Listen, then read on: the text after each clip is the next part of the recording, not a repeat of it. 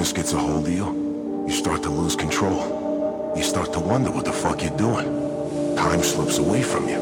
And then, all of a sudden, it's like you're sitting in a theater, watching a movie of your own life. And you're up there on the big screen, big as life. You're a fucking movie star, and you're killing all the bad guys, tearing them limb from limb. And you feel good, you look good. Fuck, you are good. And then you realize something. Everyone else in the theater, they're screaming.